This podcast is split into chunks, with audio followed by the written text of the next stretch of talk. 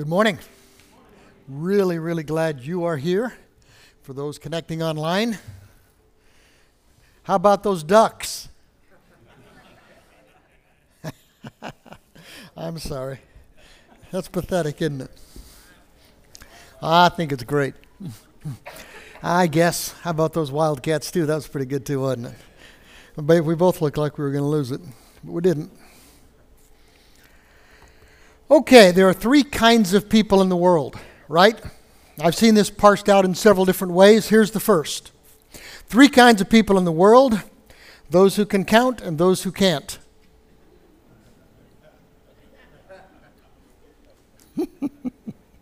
I think it's funny. All right? How about this one? Three kinds of people in the world there are the under, the over, and the empty. All right? There are three kinds of people in the world. I don't know which one you are, but I can tell you only one of these is right. All right? And that's this one. That's bad. That's pathetic. Right? Okay? How about this one?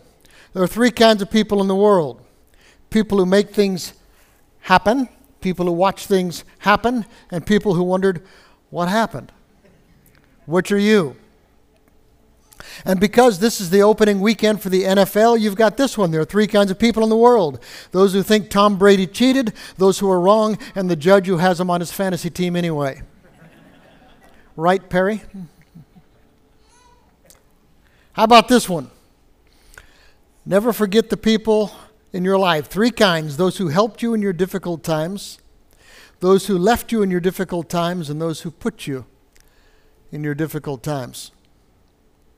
Although I don't think it's about putting other people in one of these boxes, I think it's trying to figure out which box you're in, right? Now, this last one is the serious one. This is the one I was trying to get to. All right, I stole this from Campus Crusade. And it's so serious that the quality of your life in this world and the destination of your life in the next world is going to be determined by which of these circles describes you. Here it is three kinds of people Circle represents your life. The dots represent the stuff in your life, things that you do, things that happen to you. The chair in the middle represents your throne. And it asks the question who is on the throne of your life? Who is the boss of you? Most people are like that last circle. Jesus, represented by the cross, is on the outside. Self, represented by the S, is sitting on the throne. You decide what your life is all about. You decide what's most important to you. Others look like this. The only difference is that now Jesus is inside the circle instead of outside.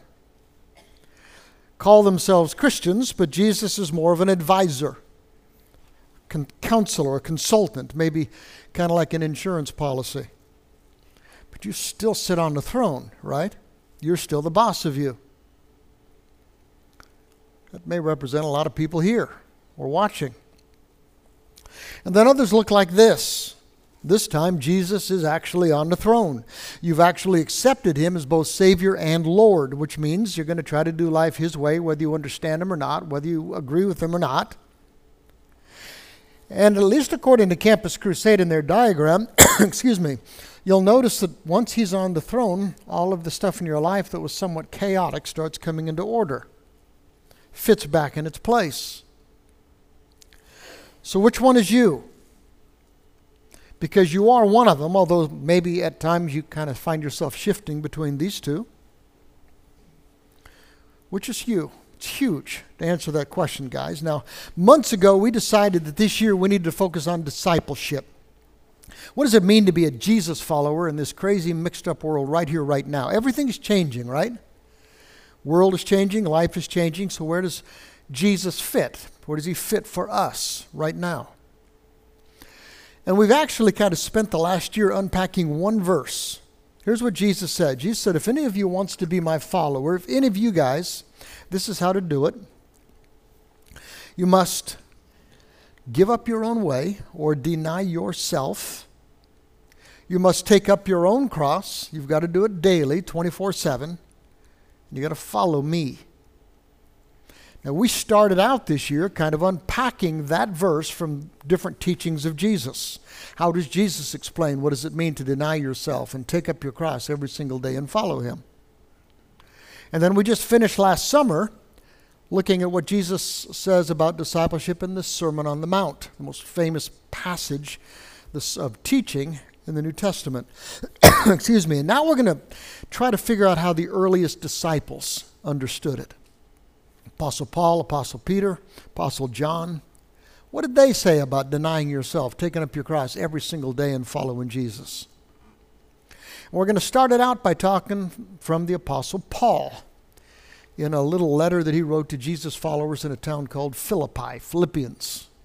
And we're going to look at what Paul says about denying the self. Now, Paul is very countercultural, even in our day perhaps even counterintuitive. Now, this is not from Philippians, but I think it's prophetic. Listen to what he says. He says, In the last days, there will be difficult times. Now, I'm not telling you that these are the very last days. No one knows when Jesus is coming back. But what he says about these last days bites. Excuse me. He says, For people will love only themselves they will only love their self and their money. They'll be boastful and proud, scoffing at God. Yeah. They're going to be disobedient to their parents and ungrateful. Yeah. They'll consider nothing sacred. They're going to be unloving and unforgiving, kind of like a cancel culture. They're going to slander others and have no self control. They'll be cruel and hate what is good. They're going to hate what is good. You see that happening a lot, don't you? They'll betray their friends. They'll be reckless, be puffed up with pride, and they're going to love pleasure rather than God. They're going to act religious. They'll act religious, but reject the power that could actually make them godly.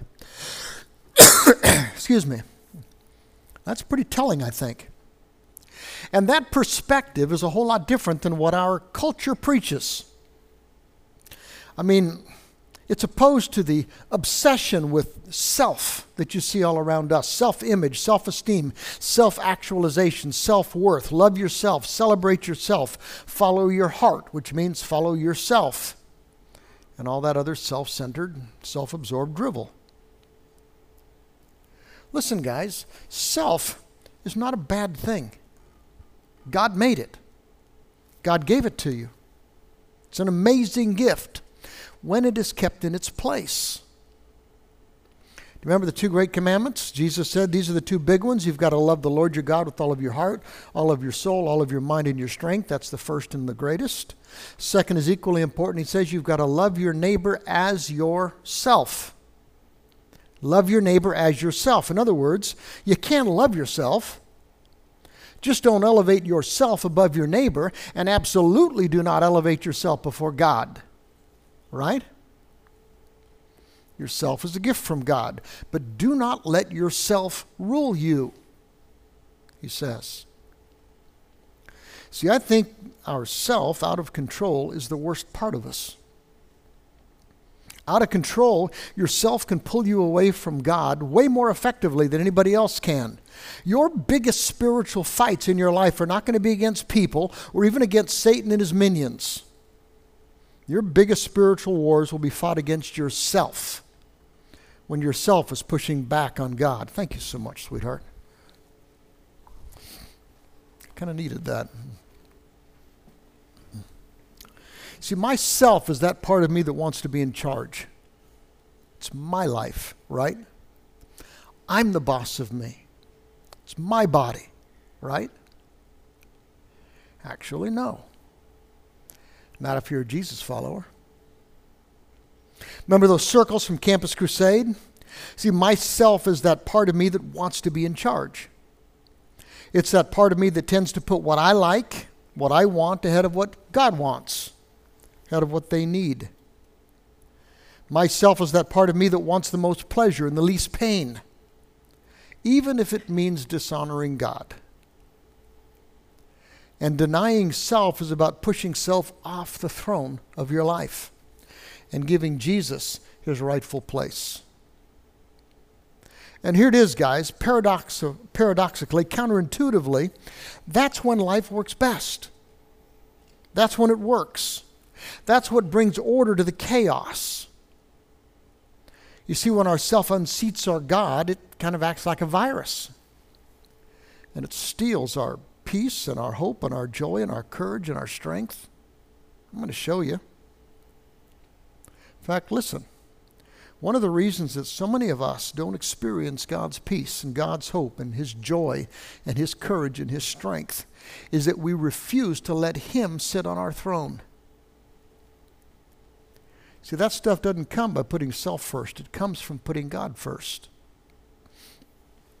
Now, it seems like dethroning the self is hardest for many, not all, but for many when life gets tough.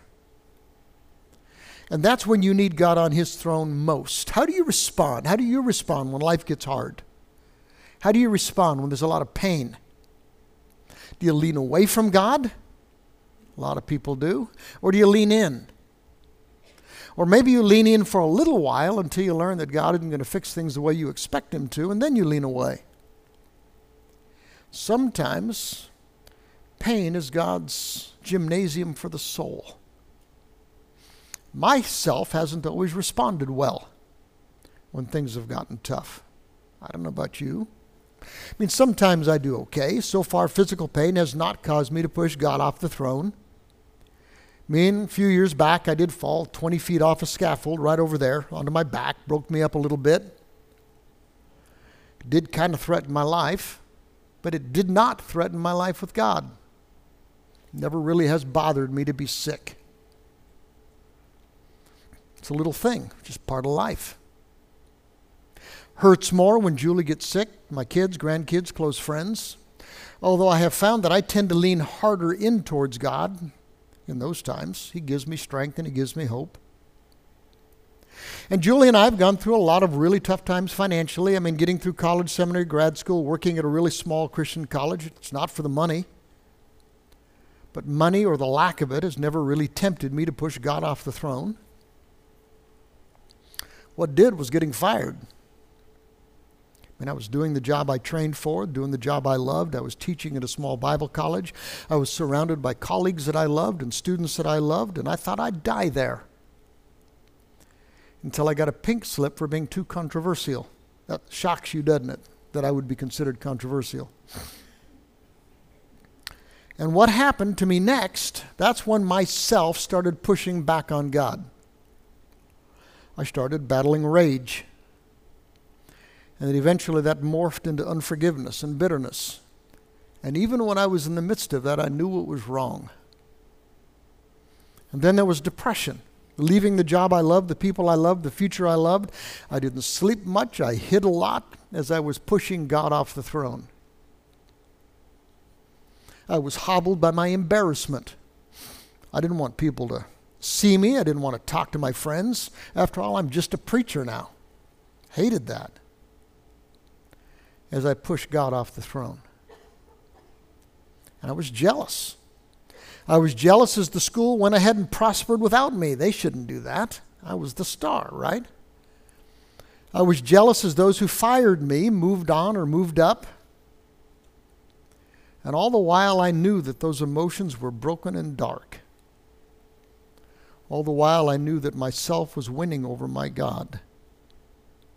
And all the while, feeling the peace and the joy and the hope and the courage and the strength fall away.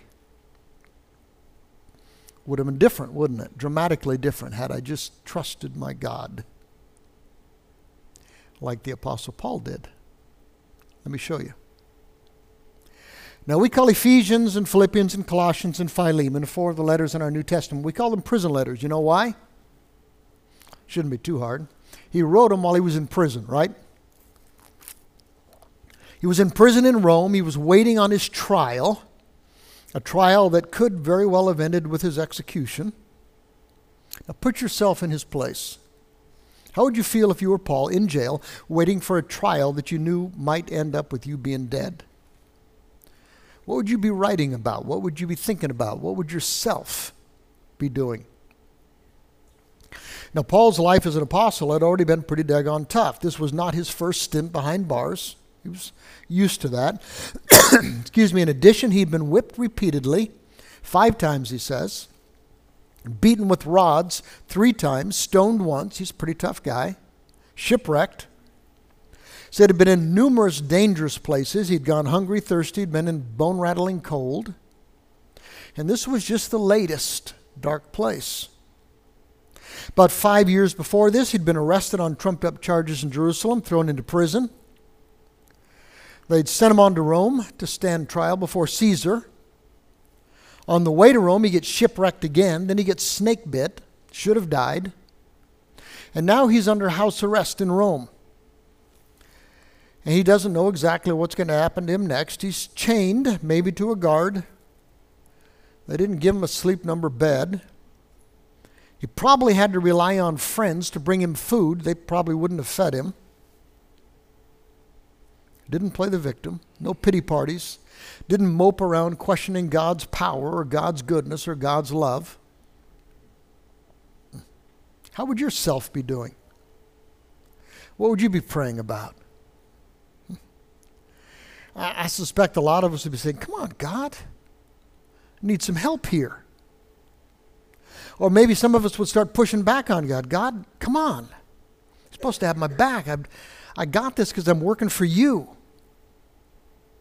And Paul is writing these letters, these prison letters, and you don't get any. Need some help here, guys. You never hear a complaint about the food, the lack of privacy, the injustice of it all.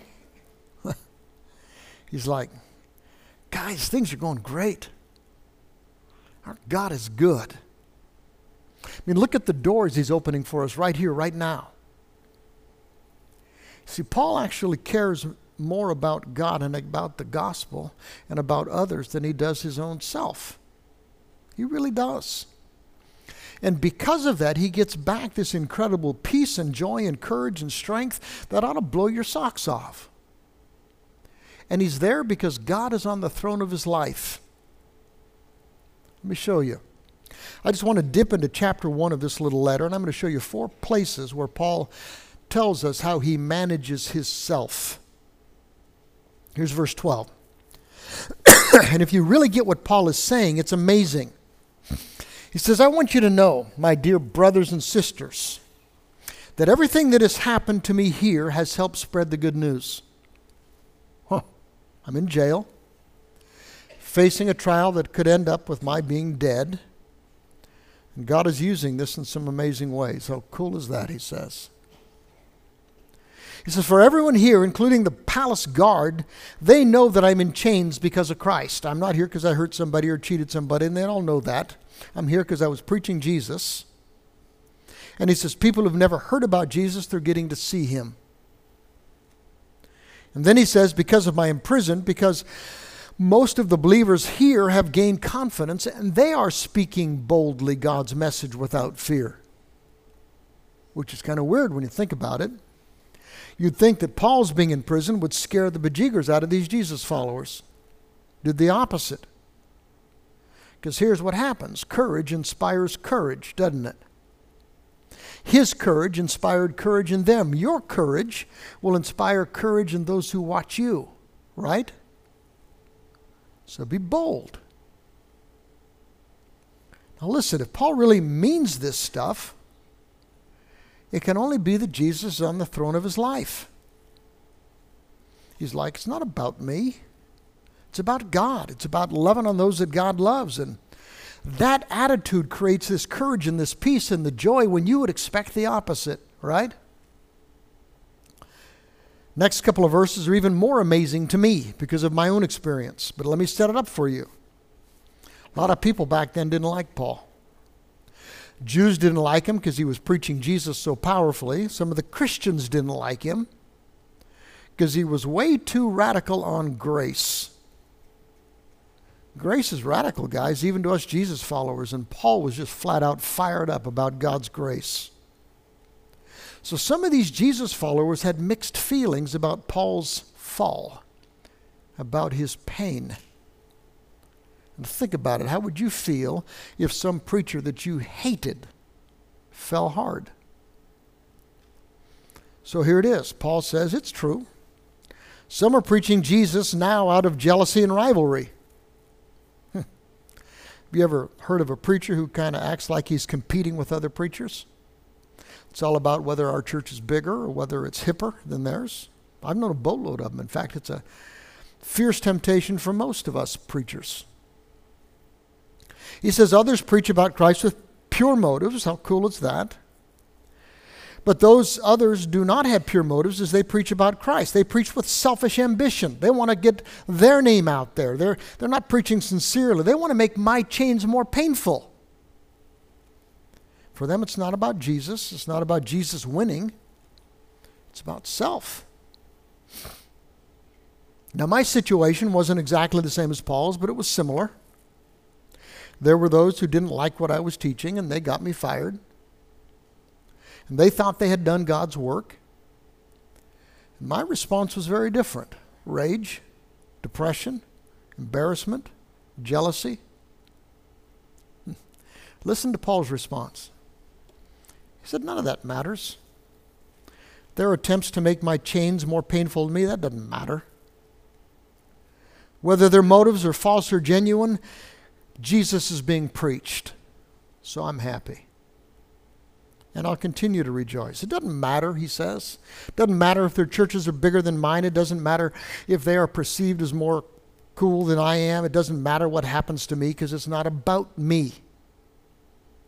What matters is that Jesus is being preached and people are being saved. Now that sounds unbelievable to us, doesn't it? and because actually Paul believed that, where I felt rage, he felt joy. Where I was depressed, he felt peace. Where I felt broken, he felt strong. Because his self was not on the throne, God was. Two more places.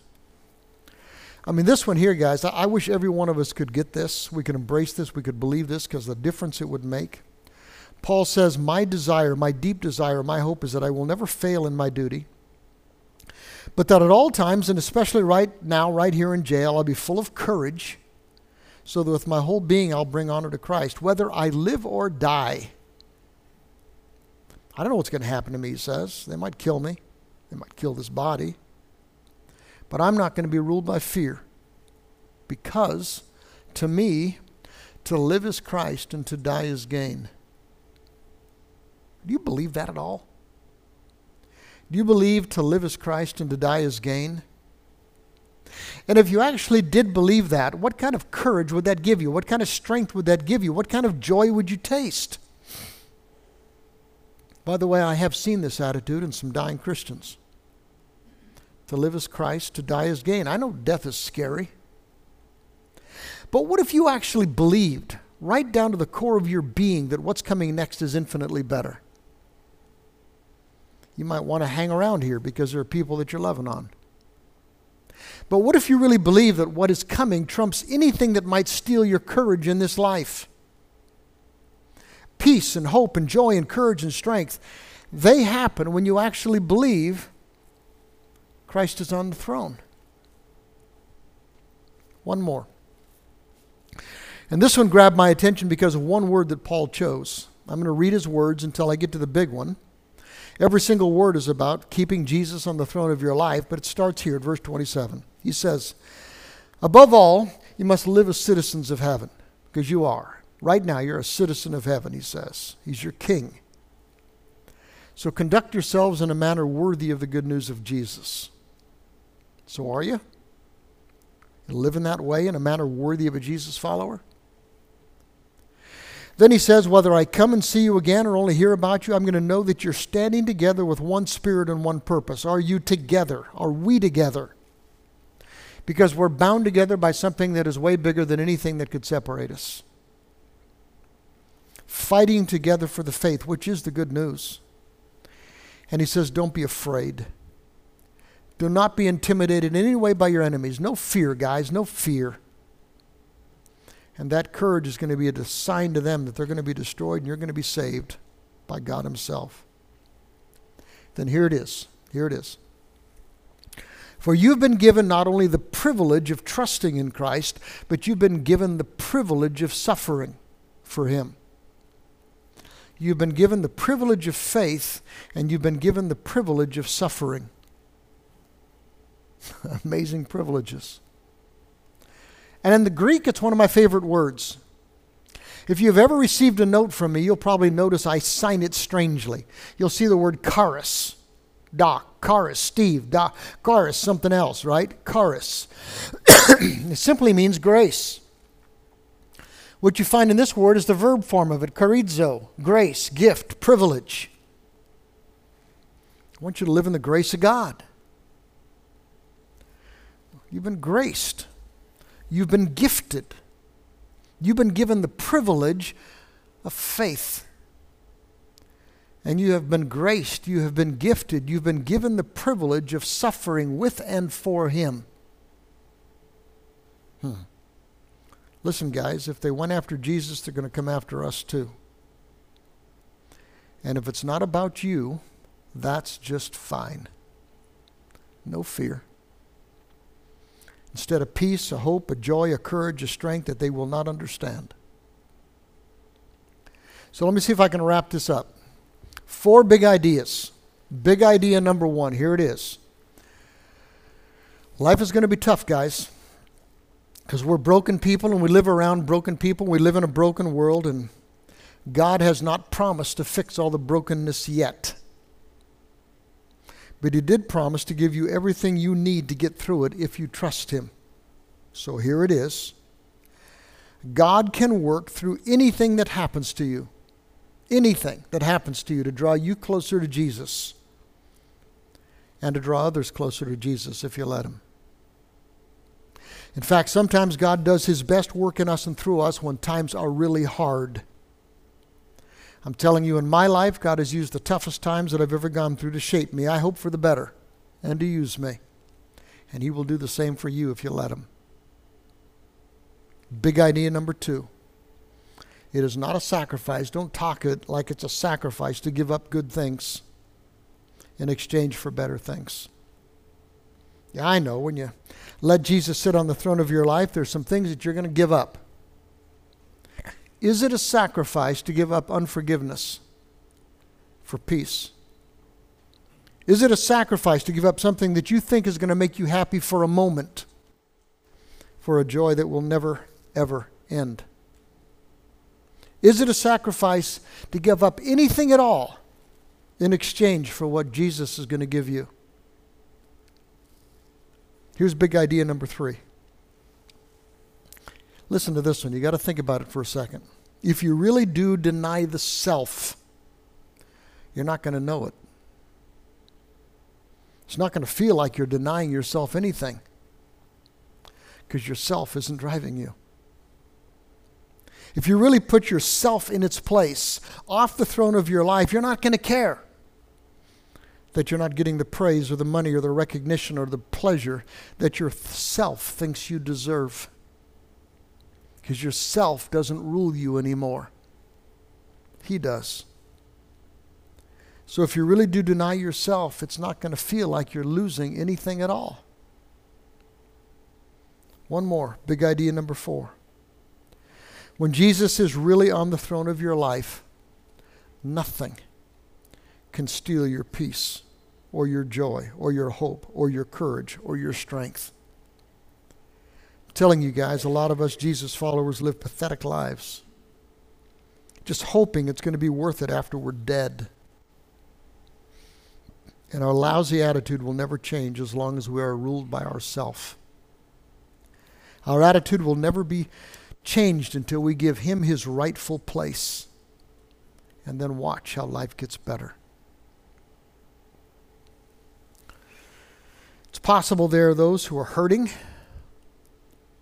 in this room right now. You need to feel His strength. There are people in this room who have been through some of those hurts, and you need to allow yourself to be used by God. There are those in this room who need to put Jesus on the throne of their life. And there are perhaps people in this room who need a church home. And maybe Capital City's that place. We're going to sing a song in the next couple of minutes. And during that time, if you want to come and pray or if you want to come and talk to us and make a decision, God's nudging on you, don't push back, guys. I'm going to be right down here. We have an elder praying for you in the prayer room in the back. You can slip back there if you want. You can catch me here after the service. We'd love to talk to you.